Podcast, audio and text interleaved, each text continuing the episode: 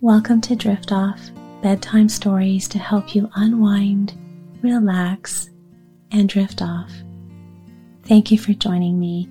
I'm your host, Joanne, and it's a pleasure helping you get restful sleep. You may have noticed that I don't have ads on the podcast. That's because I want this space to be restful. And instead of reading ads, I'd much rather read you a relaxing bedtime story. That's why I created this podcast, to offer you a calming listening experience where nothing else is needed of you. Only a quiet space where your imagination can be free to drift off far, far away from your daily obligations and to help you ease into a restful night's sleep. So if you're enjoying the show and want to support the podcast so we can continue making more sleepy bedtime stories, check out our premium membership, where you can enjoy intro-free episodes. You'll have access to two bonus episodes per month, a monthly guided relaxation to help you get sleepy, and as of most recently, you'll have access to the entire audiobook Little House in the Big Woods, over three and a half hours of continuous storytelling to help you drift off. You can sign up today at drift off dot supercast dot com or see the link in the show notes. That's drift off dot supercast dot com. Tonight I will be reading from the Made Up book series by Inez Haynes Irwin, published in nineteen oh nine, that features a little girl named Maida who is sickly and lame. Maida is the daughter to Jerome Buffalo Westerbrook, a well-known, successful Wall Street businessman. He decides to buy Maida a little shop in Charleston, Massachusetts, to give her a purpose and to help improve her health. But her father has only one condition, that she not tell anyone who she is or who her father is. And for the first time in her life, Maida finds true happiness, living in an ordinary neighborhood and making friends with ordinary children. And so, as always, my friend, settling comfortably under the covers,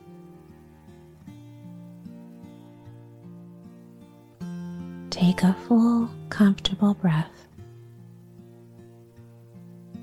And as you exhale, relax and let go. Allow any tension to just melt away, letting your body sink deeper and deeper down into the softness of your bed. There is nothing else to do and nowhere else to be, so just lay back, relax, and enjoy the story.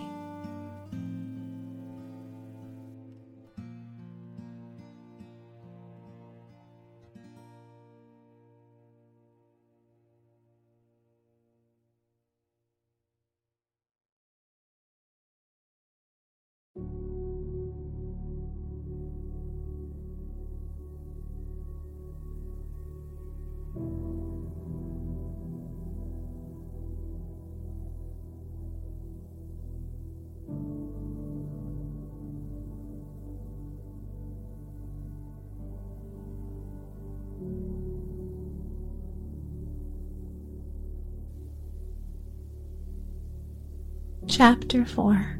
The Second Day. It had rained all that night, but the second morning dawned the twinklingest kind of day. It seemed to Maida that Mother Nature had washed a million tiny, fleecy white clouds and hung them out to dry in the crisp blue air. Everything still dripped, but the brilliant sunshine put a sparkle on the whole world. Slates of old roofs glistened, brasses of old doors glittered, silver of old nameplates shone. Curbstones, sidewalks, doorsteps glimmered and gleamed. The wet ebony black trunks of the maples smoked as if they were afire. Their thick-leaved golden heads flared like burning torches. Maida stood for a long time at the window, listening to a parrot who called at intervals from somewhere in the neighborhood. "Get up, you sleepyheads! Get up! Get up!" A huge puddle stretched across Primrose Court. When Maida took her place in the swivel chair, three children had begun already to float shingles across its muddy expanse. Two of them were Molly and Tim Doyle. The third, a little girl whom Maida did not know. For a time, she watched them, fascinated. But presently, the school children crowding into the shop took all her attention. After the bell rang and the neighborhood had become quiet again, she resumed her watch of the mud puddle fun. Now they were loading their shingles with leaves, twigs, pebbles, anything that they could find in the gutters. As they trotted in the wake of their frail craft, they managed to sail them from one end of the puddle to the other. Maida followed the progress of these merchant vessels as breathlessly as their owners. Some capsized utterly. Others started to founder and had to be dragged ashore. A few brought the cruise to a triumphant finish, but Tim soon put an end to this fun. Unexpectedly, his foot caught somewhere, and he sprawled headlong in the tide. "Oh, Tim," Molly said, but she said it without surprise or anger. And Tim lay flat on his stomach without moving, as if it were a common occurrence with him. Molly waded out to him, picked him up, and marched him into the house. The other little girl had disappeared. Suddenly, she came out of one of the yards, clasping a teddy bear and a whole family of dolls in her fat arms. She sat down at the puddle's edge and began to undress them. Maida idly watched the busy little fingers. One, two, three, four, five. Now there were six shivering babies. What was she going to do with them? Maida wondered.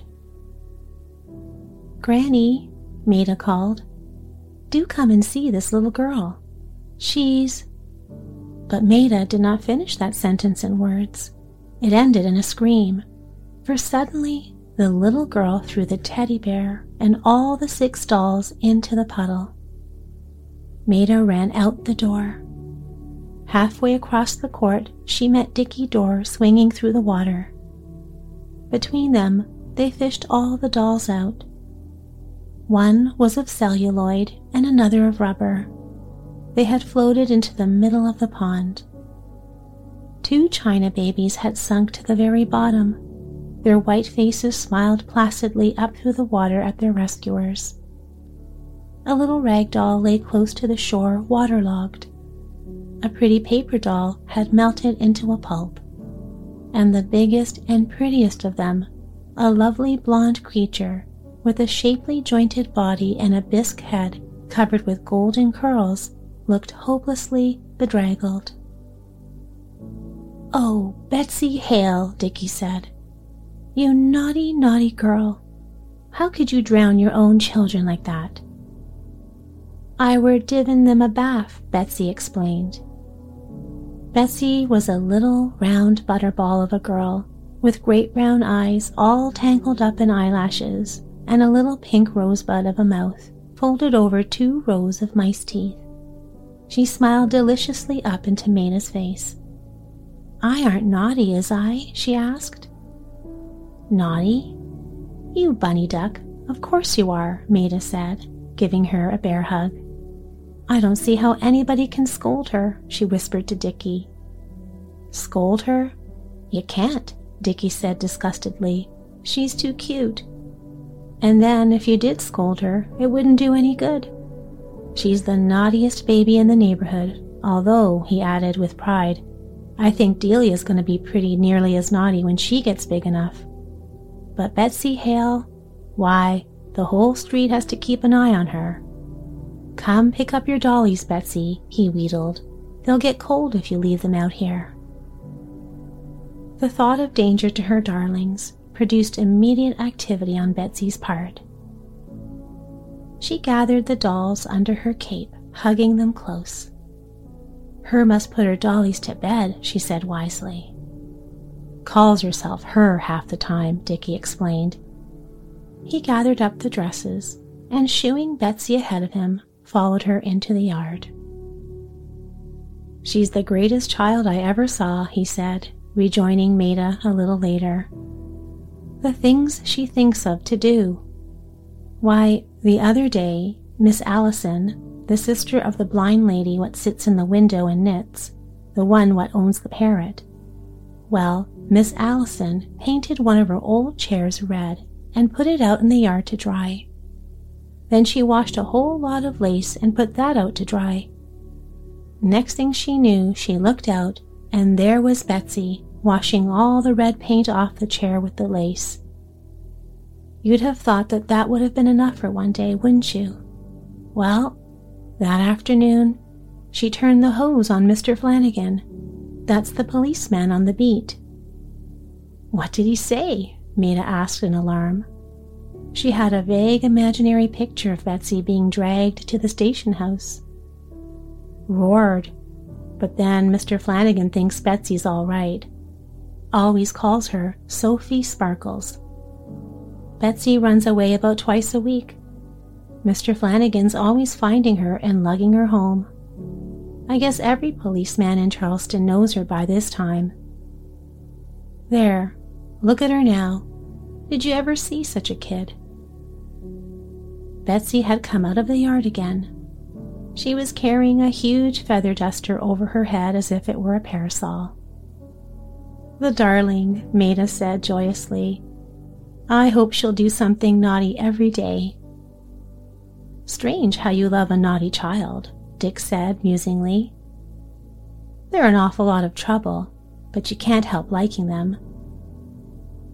Has Tim Doyle fallen in the puddle yet? Yes, just a little while ago. He's always falling in mud puddles. I guess if Molly fishes him out once after a rain, she does a half a dozen times. Do come and see me, Dickie, won't you? Maida asked when they got to the shop door. You know I shall be lonely when all the children are in school. And then, besides, you're the first friend I've made. At the word friend, Dickie's beautiful smile shone bright. Sure, I'll come, he said heartily. I'll come often. Granny, Maida exclaimed, bursting into the kitchen. Wait until you hear about Betsy Hale. She told the whole story. Was I ever a naughty little girl? She concluded. Naughty? Glory be, and what's ailing you? You were the best child this side of heaven, that you were. Always so sick, and yet never a cross word out of you. A shadow fell over Maida's face. Oh, dear, dear, she grieved. I wish I had been a naughty child. People love naughty children so. Are you quite sure I was always good, Granny? You were too sick to be naughty. You could hardly lift one little hand from the bed. But, Granny dear, Maida persisted, can't you think of one single naughty thing I did? I'm sure you can if you try hard. Maida's face was touched with a kind of a sad wistfulness. Granny looked down at her, considerably puzzled. Then, a light seemed to break in her mind. It shone through her blue eyes and twinkled in her smile. Sure, I remember once when I was giving you some medicine, and you were mad for having to take that stuff, that you sat up in bed and knocked every bottle off the table. Every one. We picked up glass for a whole week after. Maida's wistful look vanished in a peal of silvery laughter. Did I really, Granny? She asked in delight. Did I break every bottle? Are you sure? Every one? Every one, said Granny with a smile. Maida bounded back to the shop in high spirits. Granny heard her say, "Every bottle," again and again in a whispering little voice. "Just think, Granny," she called after a while. "I've made one, two, three, four, five friends. Dickie, Molly, Tim, Betsy, and Laura, though I don't call her quite a friend yet. Pretty good for so soon." Maida was to make a sixth friend, although not quite so quickly. It began that noontime with a strange little scene that acted itself out in front of Maida's window. The children had begun to gather for school, although it was still very quiet. Suddenly, around the corner came a wild hullabaloo. The shouts of small boys, the yelp of a dog, the rattle and clang of tin dragged on the brick sidewalk. In another instant appeared a dog, a small, yellow cur, collarless and forlorn-looking, with a string of tin cans tied to his tail, a horde of small boys yelling after him and pelting him with stones. Maida started up, but before she could get to the door, something flashed like a scarlet comet from across the street. It was the little girl whom Maida had seen twice before, the one who always wore the scarlet cape. Even in the excitement, Maida noticed how handsome she was. She seemed proud. She carried her slender, erect little body as if she were a princess, and her big eyes cast flashing glances about her. Jet black were her eyes and hair, milk white were her teeth, but in the olive of her cheeks flamed a red such as could be matched only in the deepest roses. Maida christened her Rose Red at once. Rose Red lifted the little dog into her arms with a single swoop of her strong arm. She yanked the cans from its tail with a single indignant jerk. Fondling the trembling creature against her cheek, she talked first to him, then to his abashed persecutors. "You sweet little darling puppy, you. Did they tie wicked cans to your poor little tail?" And then, "If ever I catch one of you boys treating a poor helpless animal like this again, I'll shake the breath out of your body. Isn't he the most beautiful dog that ever was? And if that isn't enough, Arthur Duncan will lick you all, won't you, Arthur?" She turned pleadingly to Arthur. Arthur nodded. "Nobody's going to hurt helpless creatures while I'm about." He was a sweet little, precious little, pretty little puppy, so he was. Rose Red marched into the court with the puppy, opened a gate, and dropped him inside. "That pup belongs to me now," she said, marching back. The school bell ringing at this moment ended the scene.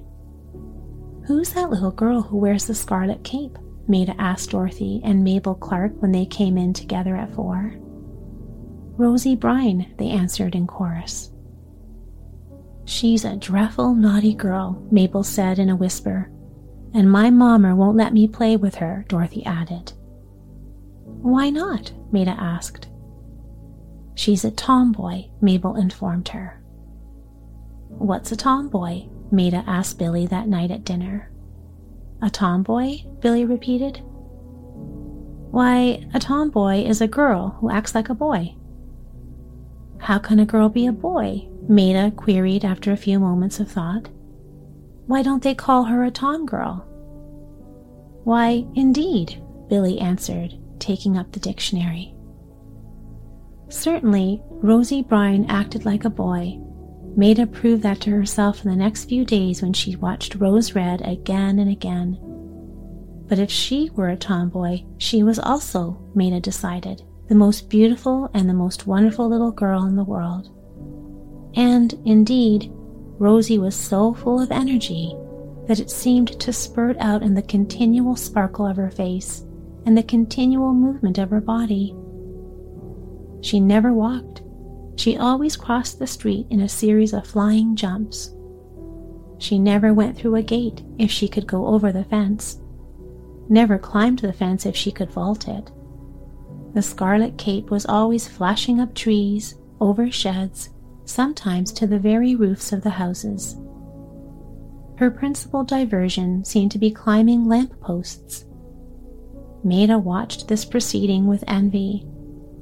One athletic leap, and Rose Red was clasping the iron column halfway up. A few more, and she was swinging from the bars under the lantern. But she was accomplished in other ways. She could spin tops, play cat and shinny as well as any of the boys. And as for jumping rope, if two little girls would swing for her, Rosie could actually waltz in the rope. The strangest thing about Rosie was that she did not always go to school like the other children. The incident of the dog happened on Thursday. Friday morning, when the children filed into the schoolhouse, Rosie did not follow them. Instead, she hid herself in a doorway until after the bell rang. A little later, she sneaked out of her hiding place, joined Arthur Duncan at the corner, and disappeared in the distance. Just before twelve, they both came back. For a few moments, they kept well concealed on a side street, out of sight of Primrose Court. But at intervals, Rosie or Arthur would dart out to a spot where, without being seen, they could get a glimpse of the church clock. When the children came out of school at twelve, they joined the crowd and sauntered home. Monday morning, Maida saw them repeat these maneuvers. She was completely mystified by them, and yet she had an uncomfortable feeling. They were so stealthy that she could not help guessing that something underhand was going on. "Do you know Rosie Brine?" Maida asked Dickie Dorr one evening when they were reading together. "Sure," Dickie's face lighted up. "Isn't she a peach?" "They say she's a tomboy," Maida objected. "Is she?" "Surest thing you know," Dickie said cheerfully. "She won't take a dare. You ought to see her playing stumps. There's nothing a boy can do that she won't do. And have you noticed how she can spin a top? The best I ever saw for a girl." Then boys liked girls to be tomboys. This was a great surprise. "How does it happen that she doesn't go to school often?" Dickie grinned. "Hooking Jack." "Hooking Jack?" Maida repeated in a puzzled tone. "Hooking Jack. Playing hooky." Dickie watched Maida's face, but her expression was still puzzled. "Pretending to go to school and not going," he said at last. "Oh," Maida said. "I understand now." "She just hates school," Dickie went on. "They can't make her go. Old Stupendale, the truant officer, is always after her. Little she cares for old Stoopy, though. She gets fierce beatings for it at home, too. Funny thing about Rosie, she won't tell a lie. And when her mother asks her about it, she always tells the truth. Sometimes, her mother will go to the schoolhouse door with her every morning and afternoon for a week. But the moment she stops, Rosie begins the hook jack again." "Mercy me," Maida said. In all her short life, she had never heard anything like this. She was convinced that Rosie Brine was a very naughty little girl, and yet, underneath this conviction, burned an admiration for her. "She must be very brave," she said soberly. "Brave? Well, I guess you'd think so. Arthur Duncan says she's braver than a lot of boys he knows. Arthur and she hook jack together sometimes, and don't they have the good times? They go down to the Navy Yard and over to the Monument Grounds. Sometimes they go over to Boston Common and the Public Garden. Once they walked all the way to Franklin Park, and in the summer they often walk down to Crescent Beach. They say when I get well, I can go with them. Dickie spoke in a wistful tone with which he always related the deeds of stronger children. Maida knew exactly how he felt. She had been torn by the same hopes and despairs. Wouldn't it be grand to be able to do just anything, she said. I'm just beginning to feel as if I could do some of the things I've always wanted to do. I'm going to do them all sometime, Dickie prophesied. Doc O'Brien says so. I think Rosie, the beautifulest little girl, Maida said. I wish she'd come into the shop so that I could get acquainted with her. Oh, she'll come in sometime. You see, the W M N T is meeting now, and we're all pretty busy. She's the only girl in it. The W M N T, Maida repeated. What does that mean? I can't tell you, Dickie said regretfully. It's the name of our club. Rosie and Arthur and I are the only ones who belong. After that talk, Maida watched Rosie Brine closer than ever. If she caught a glimpse of the scarlet cape in the distance, it was hard to go on working. She noticed that Rosie seemed very fond of all helpless things. She was always wheeling out the babies in the neighborhood, always feeding the doves and carrying her kitten about on her shoulder, always winning the hearts of other people's dogs, and then trying to induce them not to follow her. It seems strange that she never comes into the shop, Maida said mournfully to Dickie one day. You see, she never has any money to spend, Dickie explained. That's the way her mother punishes her. But sometimes she earns it on the sly taking care of babies. She loves babies, and babies always love her. Delia'll go to her from my mother any time, and as for Betsy Hale, Rosie's the only one who can do anything with her. But a whole week passed, and then one day, to Maida's great delight, the tinkle of the bell preceded the entrance of Rose Red. Let me look at your tops, please, Rosie said, marching to the counter with the usual proud swing of her body. Seen closer, she was even prettier than at a distance. Her smooth olive skin glistened like satin. Her lips showed roses even more brilliant than those that bloomed in her cheeks. A frown between her eyebrows gave her face almost a sullen look, but to offset this, her white teeth turned her smile into a flash of light. Maida lifted all the tops from the window and placed them on the counter. Mind if I try them? Rosie asked. Oh, do. Rosie wound one of them with an expert hand. Then, with a quick dash forward of her whole arm, she threw the top to the floor. It danced there, humming like a whole highful of bees. Oh, how lovely, Maida exclaimed. Then, in fervent admiration, what a wonderful girl you are. Rosie smiled. Easy as pie if you know how. Want to learn? Oh, will you teach me? Sure. Begin now. Maida limped from behind the counter. Rosie watched her. Rosie's face softened with the same pity that had shone on the frightened little dog. She's sorry for me, Maida thought. But Rosie said nothing about Maida's limp.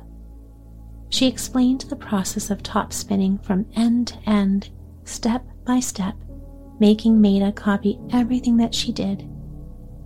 At first, Maida was too eager, her hands actually trembled.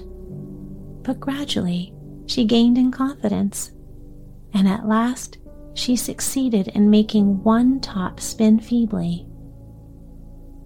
Now you've got the hang of it, Rosie encouraged her. You'll soon learn. All you want to do is to practice. I'll come tomorrow and see how you're getting on. "Oh, do," Maida begged, "and come to see me in the evening sometime. Come this evening if your mother will let you." Rosie laughed scornfully. "I guess nobody's got anything to say about letting me if I make up my mind to come. Well, goodbye." She whirled out of the shop, and soon the Scarlet Cape was a brilliant spot in the distance. But about seven that evening, the bell rang. When Maida opened the door, there stood Rosie. "Oh, Rosie," Maida said joyfully, throwing her arms about her guest. "How glad I am to see you." She hurried her into the living room, where Billy Potter was talking with Granny. "This is Rosie Brine, Billy," she said, her voice full of pride in her new friend. "And this is Billy Potter, Rosie." Billy shook hands gravely with the little girl, and Rosie looked at him in open wonder. Maida knew exactly what she was thinking. Rosie was trying to make up her mind whether he was a boy or a man. The problem seemed to grow more perplexing as the evening went on. For part of the time, Billy played with them, sitting on the floor like a boy, and part of the time, he talked with Granny, sitting in a chair like a man.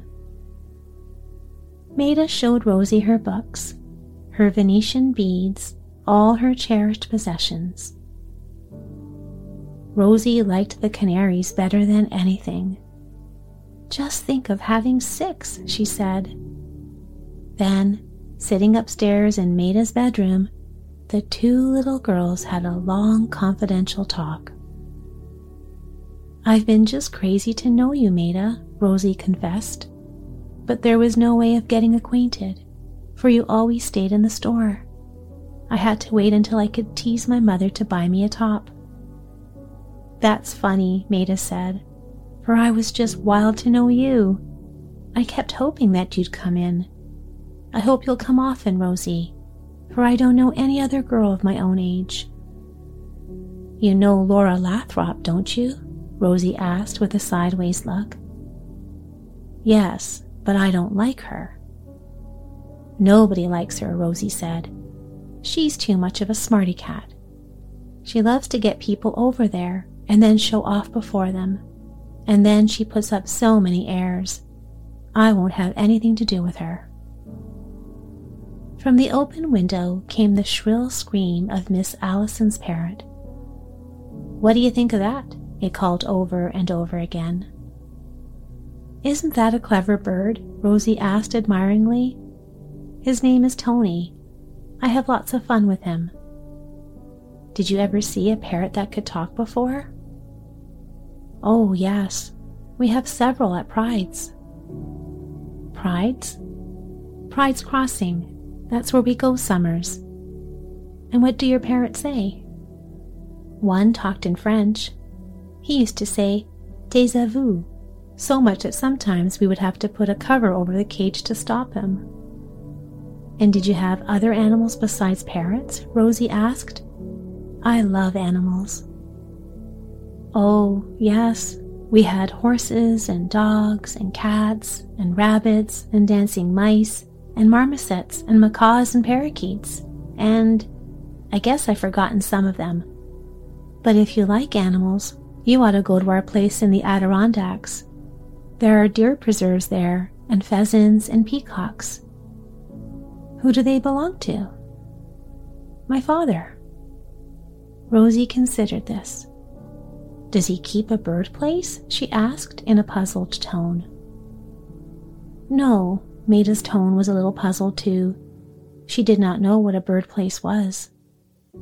"Well, did he sell them?" "I don't think he ever sold any. He gave a great many away, though."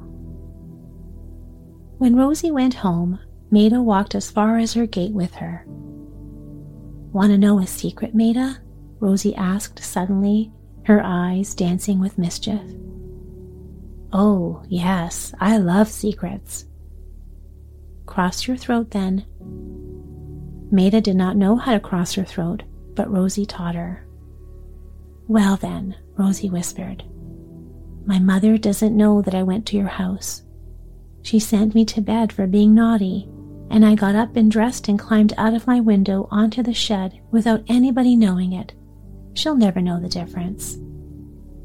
Oh, Rosie, Maida said in a horrified tone. Please never do it again. In spite of herself, Maida's eyes twinkled. But Rosie only laughed. Maida watched her steal into her yard, watched her climb over the shed, and watched her disappear through the window. But she grieved over the matter as she walked home. Perhaps it was because she was thinking so deeply that she did not notice how quiet they all were in the living room. But as she crossed the threshold, a pair of arms seized her and swung her into the air. "Oh, Papa," she whispered, cuddling her face against his. "How glad I am to see you." He marched with her over to the light. "Well, little shopkeeper," he said after a long pause in which he studied her keenly. "You're beginning to look like a real live girl." He dropped her gently to her feet. "Now, show me your shop."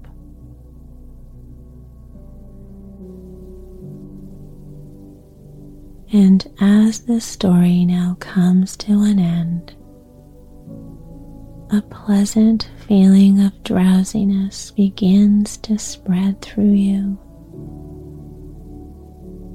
from the top of your head all the way down to the tips of your toes.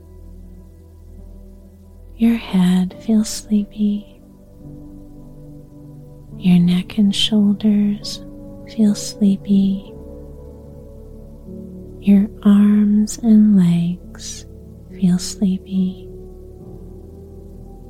Your whole body and your mind feel so relaxed, so at peace, and it's so easy to drift deeper and deeper down into that blissful, dreamy state.